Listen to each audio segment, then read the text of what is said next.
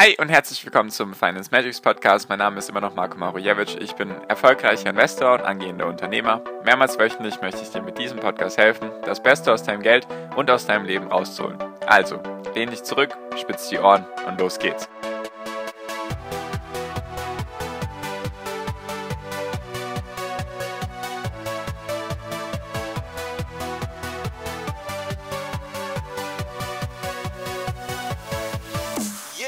Hi und herzlich willkommen zum Finance Magics Podcast. Wir sind heute bei Folge 212 und heute ist es mal wieder eine Nachrichtenfolge für dich.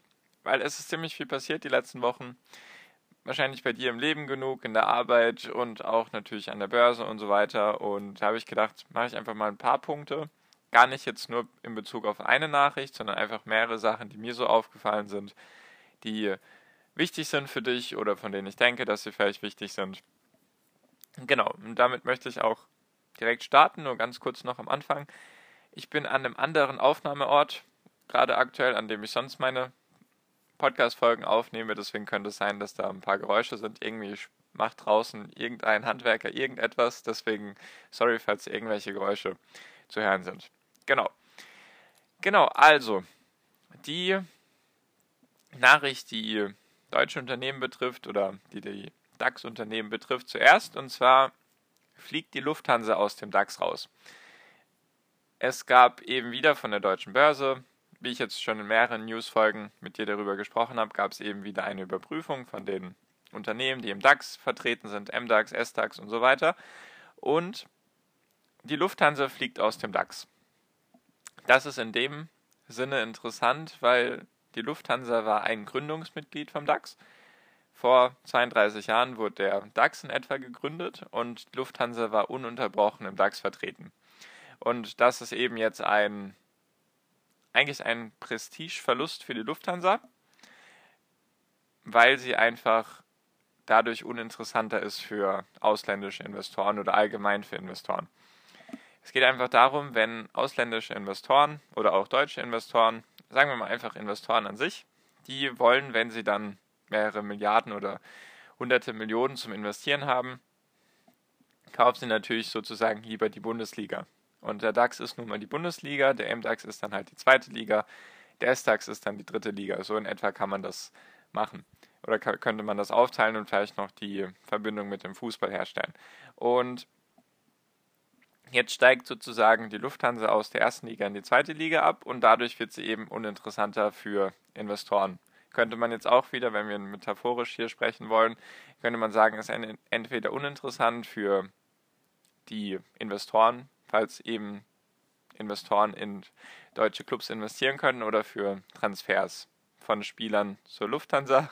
Heißt einfach, dass die Leute weniger bereit sind zu investieren oder vielleicht die Lufthansa einfach vom, also von der Bildfläche ein bisschen verschwindet, einfach weil sie jetzt in die zweite Liga abgestiegen ist. Genau. Und liegt einfach daran, dass sie im Wert runtergegangen ist. Hatte ich ja auch schon zwei, dreimal erwähnt, dass es in dieser Überprüfung immer um die Marktkapitalisierung geht und um den Handelsumsatz. Also wie viel wird gehandelt, damit eben im DAX nur die größten Unternehmen vertreten sind, also vom Wert her und auch vom Umsatz, damit einfach immer gerechtfertigt werden kann, dass da genug Aktien zur Verfügung stehen, wenn man eben kaufen oder verkaufen möchte. Und aufsteigen wird in den DAX die Deutsche Wohnen. Das ist der zweitgrößte Vermieter in Deutschland. Die haben mehr als 160.000 Wohnungen verteilt in Deutschland. Der größte Vermieter in Deutschland ist Vonovia. Die sind jetzt schon seit fünf Jahren im DAX. Also da, das ist jetzt eben der zweite Immobilienkonzern und eben die Lufthansa fliegt aus dem DAX. Wenn du irgendeine Aktie von diesen Unternehmen haben solltest, dann kann es sein, dass wenn sie am 22. Juni rausfliegt aus dem DAX, dass es dann dazu kommt oder kommen könnte, vielleicht ist es jetzt schon so langsam passiert, dass dann die ETFs und die Fonds sich da eben umstellen, weil ETFs, die zum Beispiel den DAX nachbilden, müssen dann ihre Lufthansa-Anteile verkaufen und müssen dann eben die Anteile von Deutsche Wohnen kaufen. Das kann sein, dass das jetzt schon passiert ist, kann aber auch sein, dass das erst ab dem 22.06. passiert. Vielleicht hast du ja irgendwas mitbekommen, wenn du irgendeine von diesen Unternehmen irgendeines von diesen Unternehmen beobachtest oder vielleicht sogar besitzt. Genau. Dann die nächste News, die, die nächste Nachricht, die interessant ist oder die auch ein bisschen erschreckend ist, die nochmal das Ausmaß von Corona zeigt, ist, dass es laut meiner letzten Quelle, die bezieht sich auf den Zeitraum bis Ende Mai, gab es in Deutschland 10,1 Millionen Leute in Kurzarbeit. Kurzarbeit beginnt ja schon ab 20 Prozent, vielleicht auch schon ab 10 Prozent oder ab 5 Prozent, geht natürlich bis 100 Prozent Kurzarbeit und das sind 10,1 Millionen Menschen in Deutschland. Zur Spitzenzeit in der letzten Krise, also 2009, 2008, 2009, waren es maximal 3,3 Millionen Menschen. Also Corona ist sozusagen, wenn man es jetzt mal so betrachten möchte, dreimal so schlimm wie die letzte Krise. Nur bin ich sehr froh, dass es eben in Deutschland das ganze Thema Kurzarbeit gibt. In den USA sind eben jetzt 42 Millionen neue Arbeitslose hinzugekommen seit Corona, sage ich mal, und die kriegen dann eben sehr, sehr wenige, sehr wenig Staatshilfe oder Sozialhilfe. Und deswegen ist das natürlich traurig, dass so viele Menschen in Kurzarbeit sind. Nur immerhin gibt es die Kurzarbeit in Deutschland. Und genau, das wollte ich auch so mit dir mitteilen, einfach weil das interessant ist zu beobachten, wie das sich verhalten könnte in den nächsten Wochen und Monaten, was da eben passiert, wenn das eben, sage ich mal, wenn sich diese Zahl reduzieren sollte die nächsten Wochen, dann ist das für mich einfach ein Anzeichen dafür, dass die Wirtschaft so langsam wieder in Fahrt kommt, dass sich da vieles wieder belebt. Und die Frage ist dann halt einfach, wie lange braucht es, um dann vielleicht wieder das Niveau vor Corona zu erreichen. Genau, das eben, also ich beobachte gerne solche Trends, wie entwickelt es sich. Natürlich ist das jetzt negativ, nur wenn es von 10 Millionen zum Beispiel auf 8 Millionen sinken sollte, dann ist, sind die 8 Millionen natürlich immer noch schlimm oder schlecht oder ein schlechtes Zeichen für die Wirtschaft, nur ist es eben ein positiver Trend, der sich dann dadurch aufzeigt. Deswegen beobachte ich sowas gerne.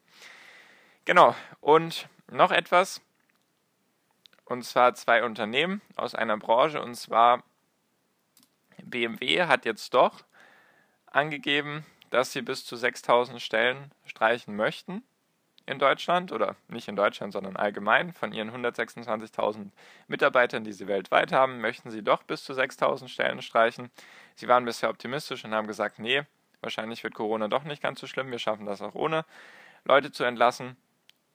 Müssen sie jetzt doch machen, eben werden aber wohl keine Kündigungen sein, sondern Leute, die in Rente gehen oder die dann eben, die dann doch das Unternehmen verlassen und Leiharbeiter werden dann eben nicht weiter verlängert. Sowas in die Richtung. Nur man sieht eben an solchen Sachen immer ganz gut, wie ein Unternehmen dasteht, wenn es eben Stellen streichen muss, obwohl es sie die, obwohl die erst vor kurzem eingestellt wurden. Am Anfang des Jahres wurden sehr viele Stellen neu gestaltet bei BMW und allgemein in der Autobranche und jetzt werden eben diese Leute wieder abgegeben. Ist einfach ein schlechtes Zeichen allgemein für Unternehmen, wenn sie Stellen abbauen müssen einfach mal so, vielleicht für dich ja interessant, wenn du halt Unternehmen verfolgst und die sagen jetzt, ja, wir müssen so und so viele Stellen streichen, dann ist das eigentlich immer ein Zeichen dafür, dass sie ein paar Probleme haben. Je mehr Stellen sie streichen müssen im Verhältnis zu ihrer gesamten Mitarbeiteranzahl, desto schlimmer. Jetzt bei BMW sind das maximal 5%. Das ist irgendwo noch vertretbar, sage ich mal. Nur sowas beobachte ich dann auch eben gerne. Einfach, wie sich das entwickelt. Stellen die Unternehmen eher Leute ein oder müssen sie sozusagen Leute loswerden. Das ist dann eben sowas, was ich mir auch gerne anschaue. Und auf der anderen Seite hat der gute Elon Musk, der CEO und Mitgründer von Tesla, hat seine erste Auszahlung bekommen in Form von Tesla-Optionen. Heißt einfach, Elon Musk kriegt kein Gehalt bei Tesla, sondern sein Gehalt oder seine Aktienoptionen sind an bestimmte Sachen gebunden. Also bei Tesla erstens Marktkapitalisierung und zweitens der Umsatz bzw. der operative Gewinn. Das sind so die Kennzahlen, wonach er gemessen wird. Und wenn er eben bestimmte Ziele erreicht über einen bestimmten Zeitraum, dann kriegt er eben die ersten Aktienoptionen. War jetzt, das erste Ziel war eben eine Marktkapitalisierung von 100 Milliarden Dollar und dass diese über den Schnitt von sechs Monaten gehalten wird. Und das hat er eben jetzt erreicht. Er hat auch, soweit ich das gelesen habe, den Umsatz und den operativen Gewinn erreicht, der für diese erste, für diese erste Hürde oder für das erste Ziel auf seinem Vergütungsplan notwendig war. Und deswegen hat er jetzt Tesla Optionen bekommen. Also was heißt Tesla Option? Tesla steht aktuell zum Zeitpunkt meiner Aufnahme knapp bei 1000 Dollar. Und er hat jetzt die Option, Tesla-Aktien für 350 Dollar zu kaufen. Und das würde, oder das bringt ihm aktuell einen Buchgewinn von 800 Millionen Dollar, die er jetzt in dieser ersten Tranche bekommen hat. Weil er eben die Aktien für 350 kaufen kann jetzt. Die nächste, die nächste Zeit, glaube ich, ist das. Also er muss sie natürlich noch selber kaufen, aber er kann sie eben zu diesem Kurs kaufen, weil eben das der Vergütungsplan ist. Und die sind aktuell 1000 Dollar wert. Das Ding ist nur, er muss sie mindestens fünf Jahre halten. Deswegen könnte es sein, dass sie bis dato in fünf Jahren vielleicht wieder auf dem Niveau sind von 350 Dollar zum Beispiel oder nur ein bisschen drüber, dass es dann sozusagen nicht so viel ausmacht. Oder es könnte eben sein, dass das auch in Zukunft mehr wird in den nächsten fünf Jahren und dass seine Aktienoptionen dadurch noch mehr wert sind. Und das Interessante ist, dass bis 2028, bis dahin geht sozusagen sein Vertrag, also er hat einen 10-Jahres-Vertrag bekommen im Jahr 2018, bis dahin könnte er 56 Milliarden Dollar in Tesla-Aktienoptionen verdienen. 56 Milliarden Dollar wenn er eben diese ganzen Ziele erreicht. Finde ich eine sehr interessante und ambitionierte Herangehensweise, passt natürlich zu Elon Musk und Tesla. Ambitionen sind auf jeden Fall vorhanden. Und da finde ich eben den Vergleich interessant, dass Tesla aktuell dann eben mehr wert ist als Volkswagen, BMW und Daimler. Und dass BMW jetzt zum Beispiel Stellen streichen muss und Tesla auf der anderen Seite oder der Elon Musk jetzt 800 Millionen Dollar sozusagen Gewinn gemacht hat mit seinen Aktienoptionen, finde ich eben die Entwicklung interessant, wie es dann in einer Branche zu unterschiedlichen Sachen kommen kann, dass die einen dann besser performen und die anderen eben schlechter performen. Und das finde ich eben interessant. Und genau, die Vergütung wollte ich auch mal mit dir mitteilen oder wollte ich auch mal mit dir teilen, einfach was, wie man es vielleicht auch machen kann, was es da für Sachen gibt und was man da so alles beobachten kann. Genau. Liegt einfach daran, was, also der Vorteil ist einfach, wenn der Elon Musk diese bestimmten operativen Sachen erreichen muss, dann bringt es ihm sozusagen nicht, also er kriegt sozusagen kein, kein Gehalt und deswegen ist er selbst darauf ausgelegt, für die Investoren das Beste zu geben, weil wenn sie mehr Umsatz erwirtschaften und mehr Gewinn hängen bleibt, dann steigt auch logischerweise der Aktienkurs und dann, wenn er diese Ziele erreicht, wird er dann eben in Aktien vergütet. Hat natürlich den Vorteil für ihn, dass er sich eben auf das Operative konzentriert und nicht auf irgendwelche CEO-Sachen, die vielleicht andere CEOs, CEOs machen. Und für dich, falls du Investor sein solltest, ist das natürlich auch von Vorteil. Genau. Die ganzen Unternehmen, die ich dir genannt habe, sind natürlich keine Anlageberatung oder Anlageempfehlung. Einfach nur wollte ich mit dir mitteilen, was es da so alles Neues gibt. Eine größere Nachricht, die sich jetzt ergeben hat, werde ich dann in der nächsten Folge mit dir reden. Da ist es dann doch wichtig, dass ich das ein bisschen genauer erkläre. Und genau, so viel aber zu den News-Folgen heute. Die Sachen wurden auch schon größtenteils in meiner WhatsApp-Gruppe geteilt. Deswegen habe ich mir gedacht, es ist natürlich gut, wenn du in der Gruppe drin bist, weil du sowas direkt bekommst, aber wenn du halt nicht in der Gruppe drin bist, dass ich nicht davon ausgehe, dass du das so oder so schon alles mitbekommst. Deswegen habe ich nochmal die Folge dazu aufgenommen. Nur wenn du eben solche Sachen schneller bekommen möchtest, zum Beispiel mit der Lufthansa, ist ja vielleicht dann relevant für dich oder nicht, dann wäre es natürlich sehr, sehr von Vorteil für dich, wenn du meiner WhatsApp-Gruppe kostenlos beitreten würdest. Das ist der erste Link in der Podcast-Beschreibung. Einfach draufdrücken. Ich habe jetzt mehrmals schon gesagt, wie das genau funktioniert. Draufdrücken, Nachricht an mich senden, dann füge ich dich zur Gruppe hinzu und dann bist du in der Gruppe mit mehr als 140 Leuten und dann kriegst du sowas auch direkt mit. Es lohnt sich auf jeden Fall für dich, deswegen alles kostenlos. Tritt sehr gerne in meine Gruppe bei und dann sehen wir uns dort. Genau, das war es auch schon von mir für diese Folge.